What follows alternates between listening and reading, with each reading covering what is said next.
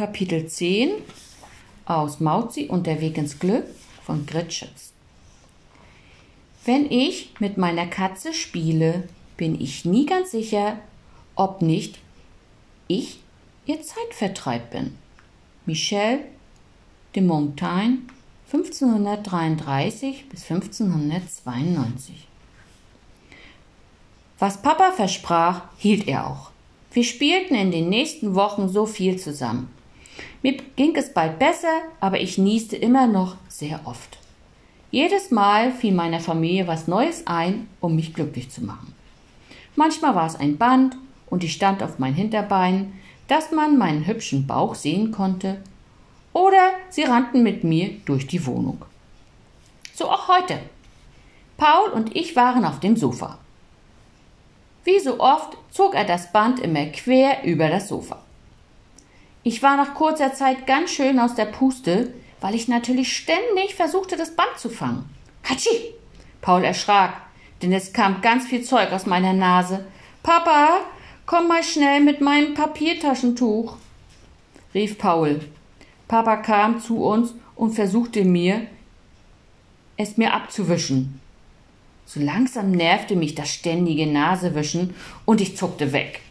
Papa war ungeduldig und sagte, Mama, komm mal her, machst du das mal? Sie nahm meinen Kopf in die Hand, wischte es vorsichtig ab. Papa ging inzwischen hinunter und brachte eine Kiste weg.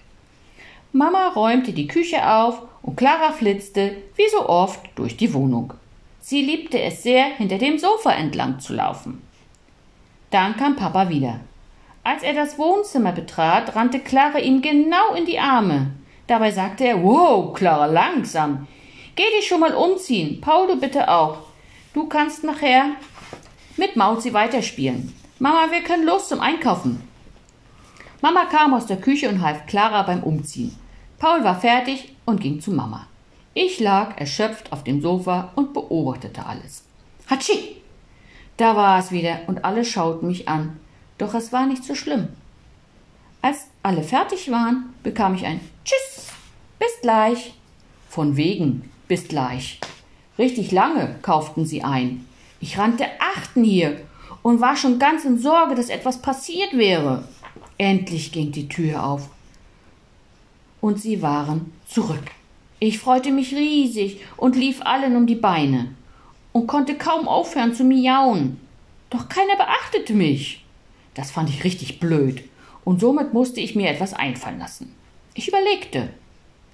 Nun ging ich zu Papa und tat so, als wenn ich an seinem Bein kuschelte. Tja, aber das war nur Tarnung. Ich zuppelte schnell an seinem Hosenbein und flitzte davon. Papa guckte verwirrt und sagte, Mauzi, du Schlingel, habt ihr das eben mitbekommen? Alle anderen guckten Papa an und schüttelten den Kopf. Ich dagegen lachte mich schief. Es war also gelungen. Doch Papa kam leider nicht zu mir, sondern holte seinen Autoschlüssel und verließ die Wohnung. Hä? War er sauer und verschwand? Ich hatte keine Ahnung und legte mich auf meine Decke in Pauls Bett. Endlich kam Papa zurück.